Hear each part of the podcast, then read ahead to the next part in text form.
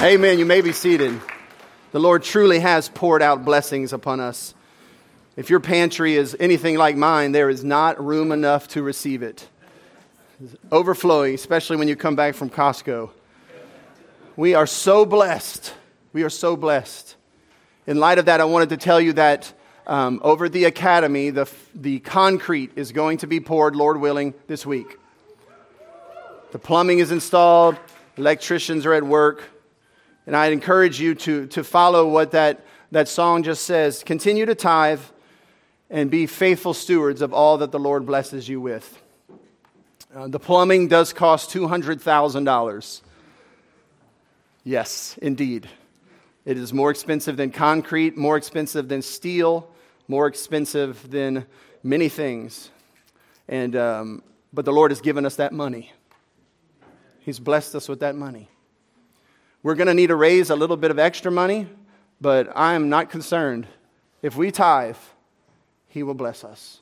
And He will equip us for whatever calling He has called us to. Amen? Amen.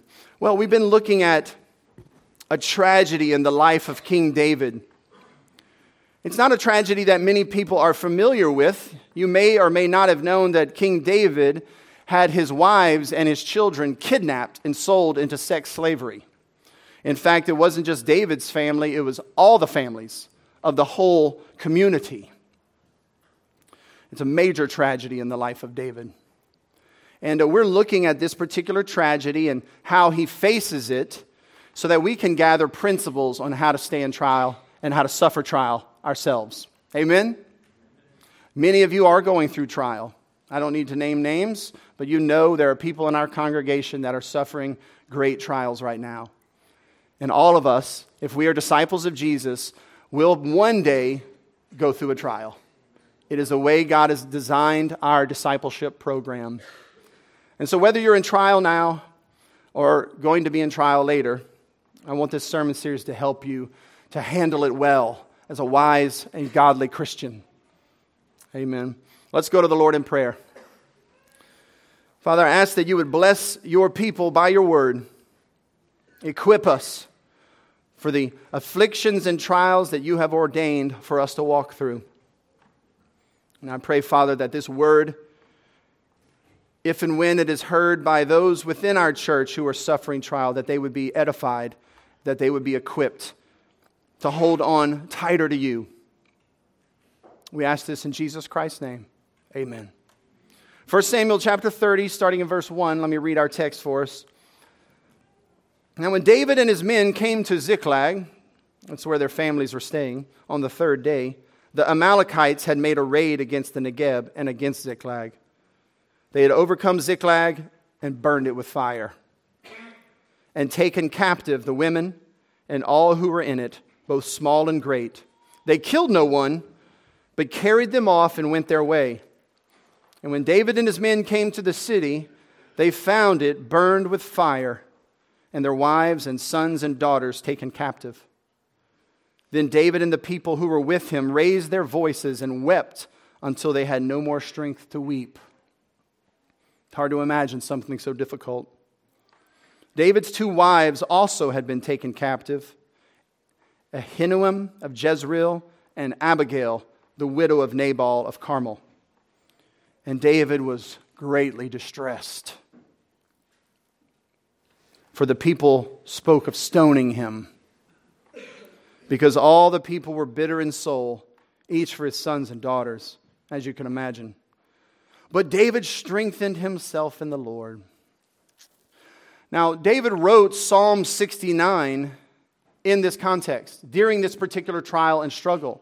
And so when we read Psalm 69, and after the sermon we're going to sing Psalm 69, I want you to see that we are getting a window into the very heart of King David. We look at each other and we don't exactly know what's going on in each other's hearts, but if we could get a hold of each other's prayer journals, we'd have some idea. Well, we have the prayer journal of David when he goes through this trial. And so we can learn from David how to process the pain, how to pray for the pain, and what he was struggling with. And so I want to read a few excerpts from Psalm 69.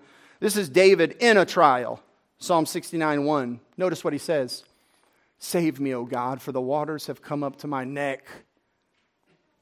I sink in deep mire where there is no foothold. He's got no refuge. He has no comfort. He has no handles on the situation, no foothold. He's slipping deeper and deeper in. I have come into deep waters, and the flood sweeps over me. I am weary with my crying out. My throat is parched. My eyes grow dim with waiting for my God. But he's not only in a trial, he's on trial, which makes the trial even worse. Look at verse 4. More in number than the hairs of my head are those who hate me without cause. Mighty are those who would destroy me. Those who attack me with lies. What I did not steal, referring to the women and the children, must I now restore?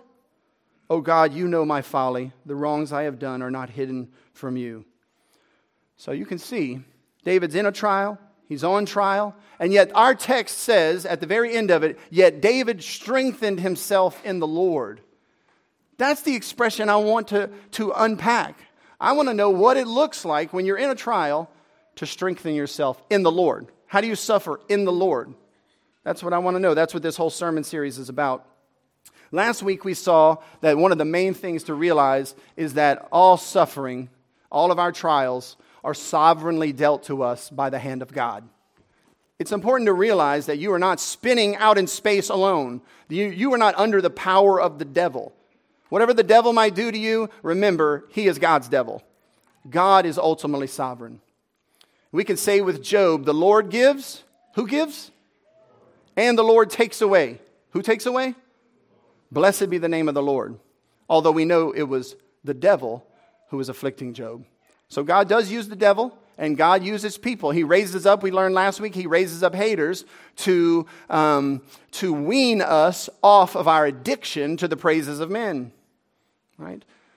You love the praises of men, God sends you men to hate you. Because when you find men hating you, it helps you to not be so addicted to men praising you. That's one of the many reasons why God raises up haters in your life, persecutors.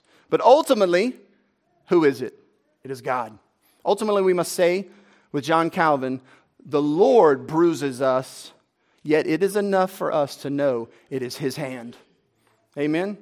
But this week, I want to turn the page a little bit and ask, how do we pray in the midst of pain? David strengthened himself in the Lord, right? He had his theology right. He understood that God is sovereign. He had all of that right. He knew the Amalekites were evil. He knew they were satanically possessed, all of that. He knew it was from the Lord. But then he went to the Lord in prayer. How does he pray? I want to learn how to pray in the midst of pain. You ready? All right, well, let's begin. First of all, we know that David is open. That's the first principle. You have it in your little notes there that I sent you by email. The first thing is that if you're going to go to the Lord in the midst of pain, you have to be entirely open. All right, say that with me. What do we need to be? Open. Vulnerable. Exposed. If God is holding a scalpel, we must lay on the table and not wiggle at all. If he's got a bow and arrow, we must take off the armor. We must be fully open and exposed before the Lord, totally vulnerable, hiding nothing from him. Amen? You know, John Calvin, a great hero of the faith, he was once facing down an angry mob, and they were chanting for his death. John Calvin responded by walking into the midst of the crowd. He was a frail and sickly little man, very skinny and always sick. There was times he was so sick he asked the Lord to remove his calling and let him go to heaven. That's how sick he was and how much he suffered. And he went into the midst of this crowd and he opened up his shirt to expose his heart. And he said something to the effect of, if you want my life, it's yours. That's the posture we must have before the Lord in prayer. Lord, if you want my heart, if you want to pierce it with arrows, I'm wearing no armor. Pierce away. If you want my throat is yours. If you want my family's yours. If you want my life is yours. If you want my reputation is yours. If you want my money is yours. You want my career, you want my future, you want my health, you want my peace, you want my comfort. It's all yours.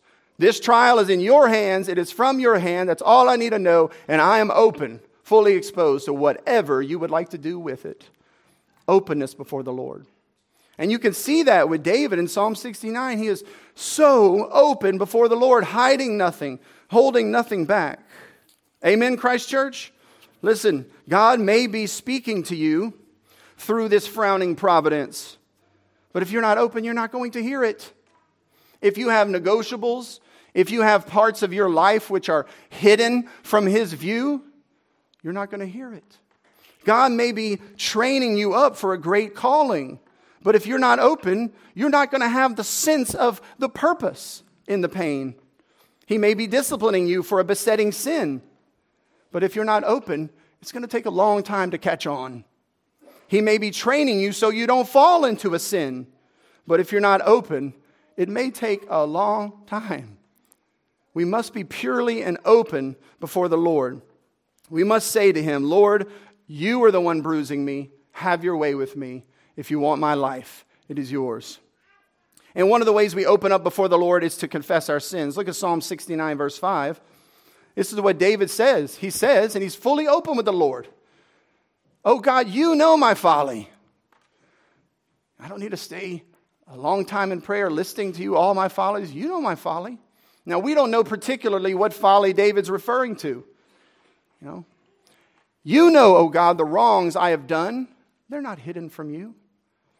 See, when you go through pain, it's important to be open with God in all of life. Do You want my life to go this way? Do You want my life to go that way? Do You want to afflict me in this way? I'm open to it. But also, it's very important to be open with your sins, to confess your sins before Him. Lord, You know my folly, You know my foolishness, and You know my sins. Your accusers may not know your sins, right? You may be innocent of all charges, but God knows your sins, and those are the ones you must confess before Him, even taking into consideration that there are sins you are not aware of, so that you would say with David, what does he say? Search me, O God, and know my heart, and see if there be any wicked way in me. That's what he prayed in the midst of trial. We have to open up to the Lord. We have to confess our sins, even though we are going through it. You say, well, Pastor Brandon, though, how can I know that I can trust Him with my life, with my future, with my family, with my money, my career? How can I know I can trust Him? How can I open up my heart to Him? And you know the answer, Christ Church, don't you? He did it first, right?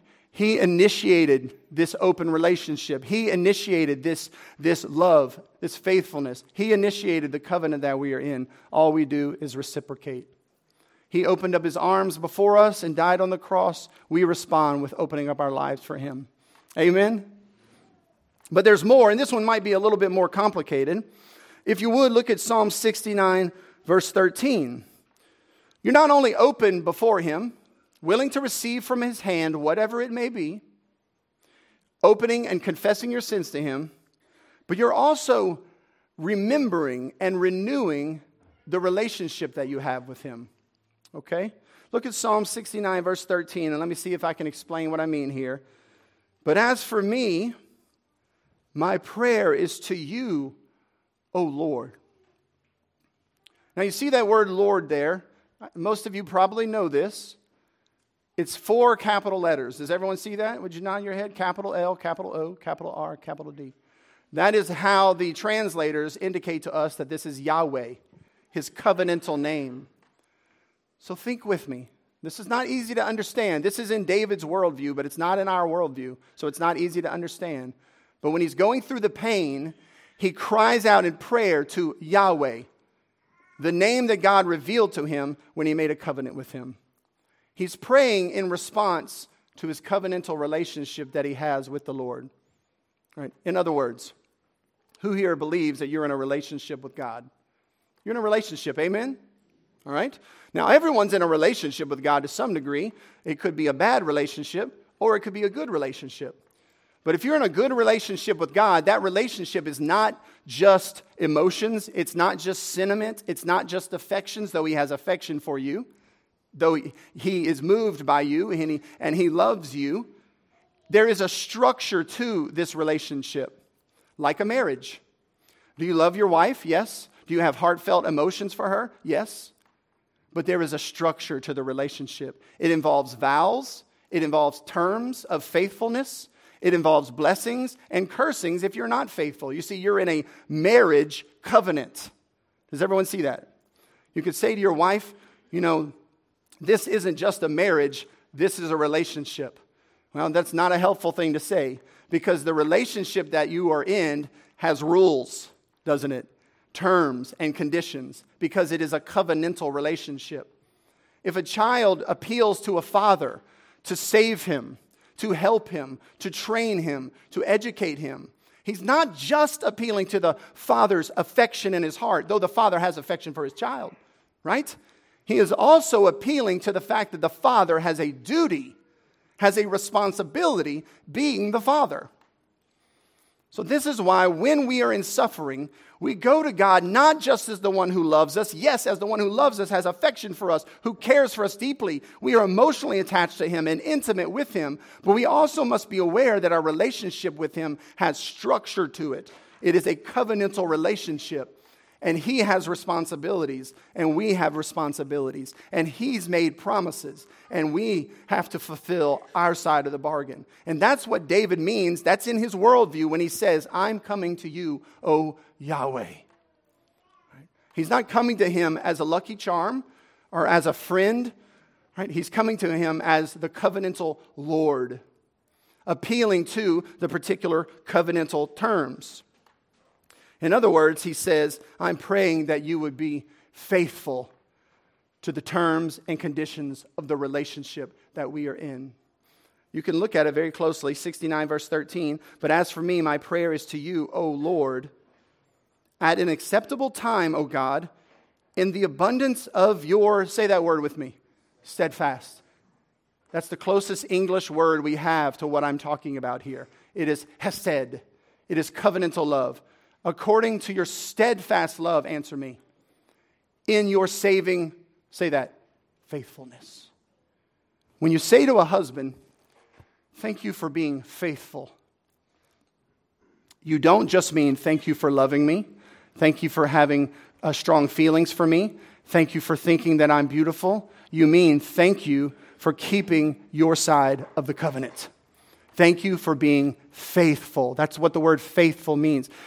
You only have faithfulness if there are terms and conditions to which to be faithful. David understands this. We've lost this in our world, and I'm trying to draw it out for you so that you can see it. Because it is so very important when you are in pain and you're in trial that you realize you are under the covenantal love of God. And there are promises.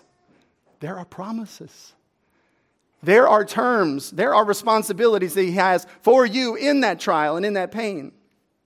So when God seems far from you, you go to him in prayer and you say, I come to you, O Yahweh, the one who is faithful, the one who is steadfast. You seem far to me, but I know you're faithful, and so I know you're not far from me. When it feels as though he is bruising you, you know, as every good father does, he spanks us. Amen? He trains us. He, like a good coach, he makes us run suicide sometime. You know, I've prayed that he would let me out of boot camp before, but sometimes you're in boot camp with God. But you pray, I know you're faithful.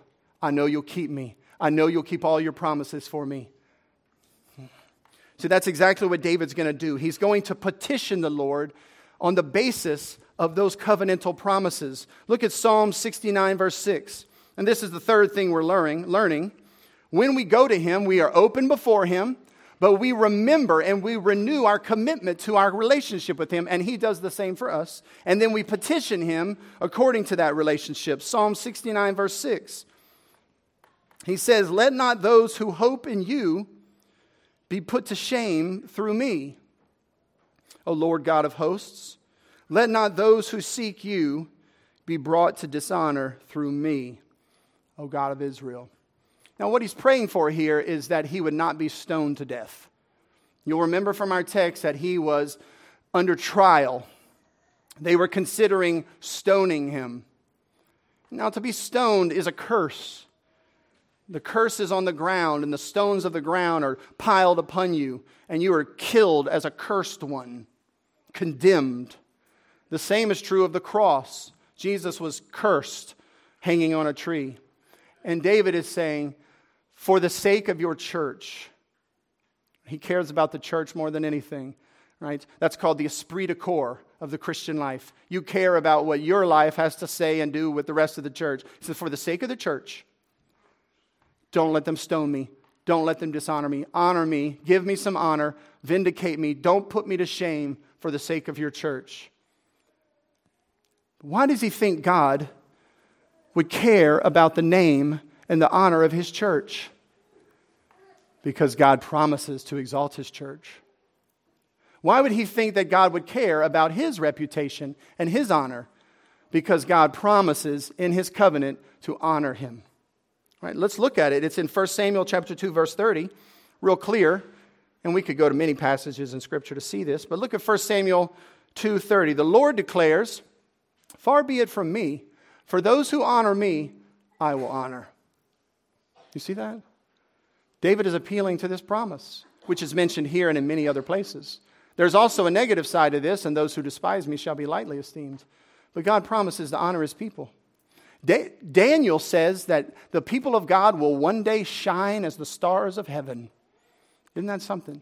That when this mortality puts on immortality, on the last day, when the trumpet sounds, the dead in Christ will rise up, and those who are alive will be caught up together with them in the clouds. Who knows that passage? The whole world, at that point in time, will see all the church exalted above everyone. And it will be in that day, that glorious day that the Bible calls the full adoption of the sons of God, that the church will be vindicated of all charges. It is on that day which the meek shall inherit, and the lowly and the humble shall be exalted, and the last shall be first, and God will honor those who honor him. His prophets, his preachers, his people, for thousands of years have been thrown in cisterns and sawn in two, and shamed and maligned and marginalized. They will be exalted and honored above the whole earth. The martyrs who were dug up from their graves and then placed on piles of dung for public shame, they will be raised up and exalted into the heavens. They will shine like stars. All the slanders of the devil will be turned around on him.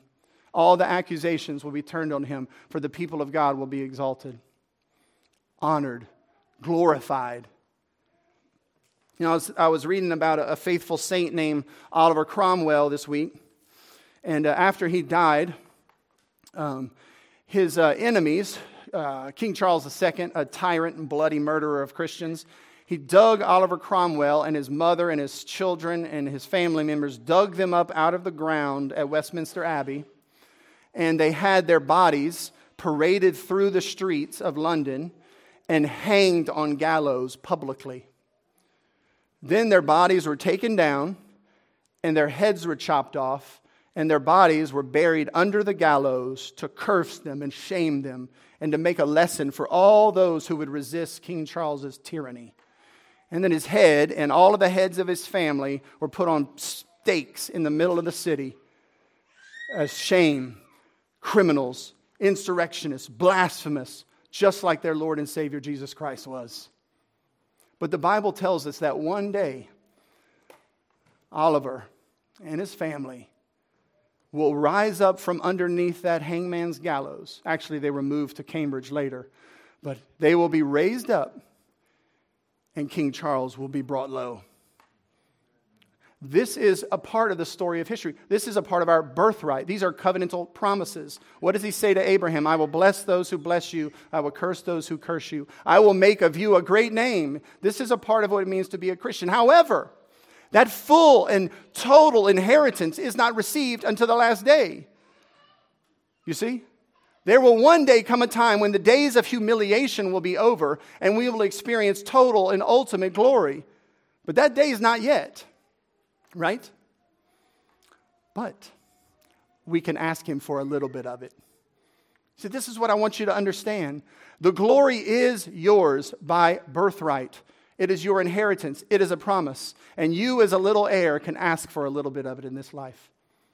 Now he may say to you, now's not the right time. You're not ready for it. But he might grant your petition. But you see how David is asking for honor. Don't let them stone me now. for the sake of your church, for the sake of my name, don't stone me now. And God gives him a little bit of that honor that he will receive fully at the end of time. This is what it means in suffering to petition the Lord for your birthright, for your inheritance, for his promises. I can see by some of your faces, you're with me, but you're not there yet. Let me explain. Is health a gospel promise? Is health a promise that God gives his people? Yes. By his stripes, we are, say it with me, healed. Jesus was given a glorified and immortal body where there will be no longer sickness and every tear will be wiped away. And does his glorified immortal body have any sickness in it whatsoever? No. And the Bible says that the Spirit of God who raised him up from the dead is within you. He will raise you up as well, and your body will be likened unto his body. And one day, fully glorified in the future, there will be no more sickness. Amen? That's our promise. That's our birthright. That's for us. That's our inheritance. He promised it. But in this life, Jesus says we will have affliction. But yet we can pray for a little bit of it. And we can go to him and say, you said you'd heal me. Would you give me a little bit of that now? I know I'm just a little heir. I'm not ready for my full inheritance yet. I know that these are the days of training. I know that I must walk through trial. But would you give me a little bit of that promise today? Right. He promises us the salvation of our children. He says, I will be God to you and to your children after you. And now, unless God comes to you and says, no, actually, your child is like Esau, then you go with the last thing that he said, and you believe that promise. And if, when your child is being a little rebel, you go to the Lord and you say, God, you said. When your child later in life apostatizes, you go to the Lord, and you're not just praying randomly. You're petitioning him according to his promises. And you say, you said, Lord, you promised me my children. That is what I'm claiming right now. We don't know the secret things of God. We don't know what goes on in his mind, but we can petition him according to those promises. You see, it's not just a vague relationship we're in. It's a covenantal relationship. Does he promise us money, wealth? Yes, the meek shall inherit the earth. That means all the money. That means all the resources. He promises us that. And one day in the future, at the end of all things, we will receive that full inheritance. We'll be ready for it then. In this life, we're not ready for that. We can barely handle what he does give us. But we can pray, and when we pray, we should say, Lord, I'm in a financial difficulty. I'm under financial duress. And I know I haven't been a great steward. I have not been totally faithful. And God may say, I forgive you. Here is another little token of your future inheritance. But be faithful to me. Be a good steward. Or he might say to you, how can I trust you with more since you haven't been faithful with little? Right? Paul prayed for healing. And what did God say? Not yet, Paul, no. Now, is Paul healed right now? He's healed. But God said to him, not right now, Paul, because I need you to be weak for your mission. But when we pray, this is what I'm trying to get you to see, is that we appeal to his promises. We don't just make up a random prayer list. Go to the Word of God, look at the promises, and appeal to those. Amen? Jacob did this. It's in Genesis 31, verse 9. And Jacob said, O God of my father Abraham and God of my father Isaac. Now listen, I don't know what time it is, but listen, don't lose me here. Esau was about to kill him and to kill his family. He had divided his family into two camps so that at least half of them wouldn't be slaughtered. Can you imagine being there, telling some of your kids to go that way and other kids to go that way so that at least some of them weren't murdered?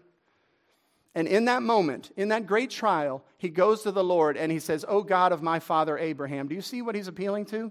He's appealing to the promises that were made to Abraham that are for Isaac and for him, Jacob. He's saying, remember God. You're the God of my fathers. You've given us a promise. O Lord, covenantal name, Lord, who said to me, return to your country and to your kindred that I may do you good. You said to me, go to the promised land, right?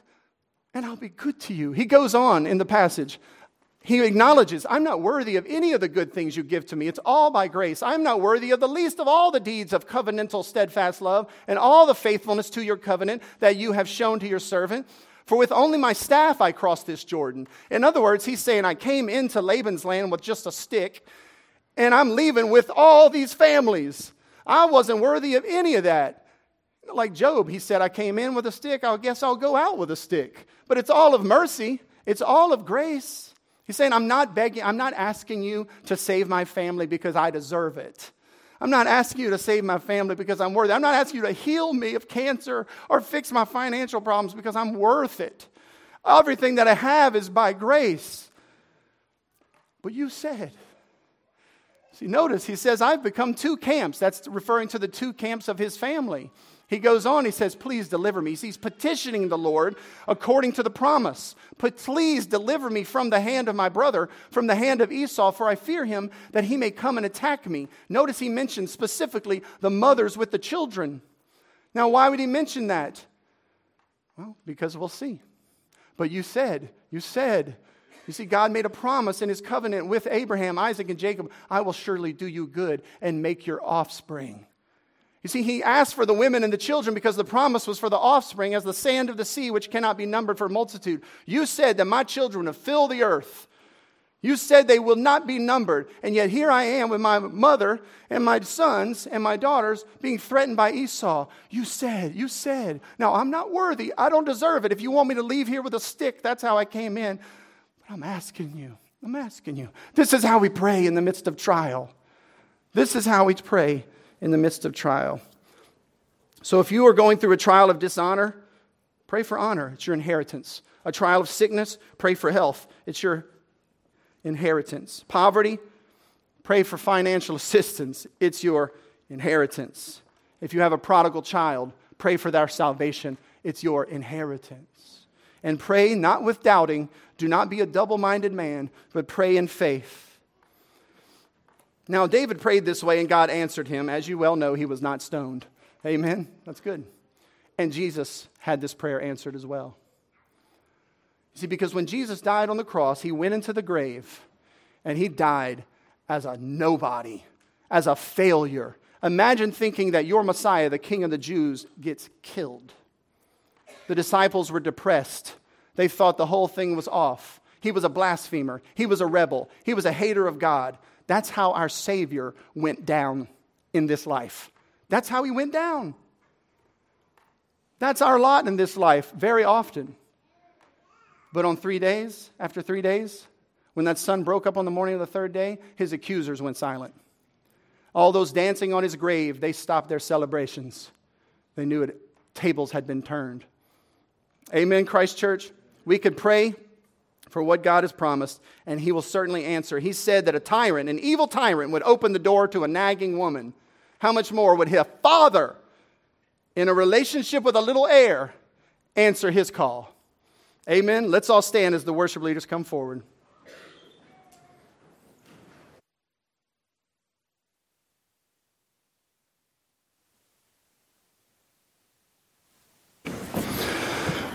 Father, on behalf of anyone suffering and sickness, we ask that you would heal them. We acknowledge that total healing is not to the resurrection, but we'd like a little bit of it now. For those who are suffering financial duress, we ask that you would help with that. And for whatever trial we may or may soon go through, would you teach us how to appeal to you and how to cling to you and to hold fast to your promises in faith. In Jesus Christ's name, amen.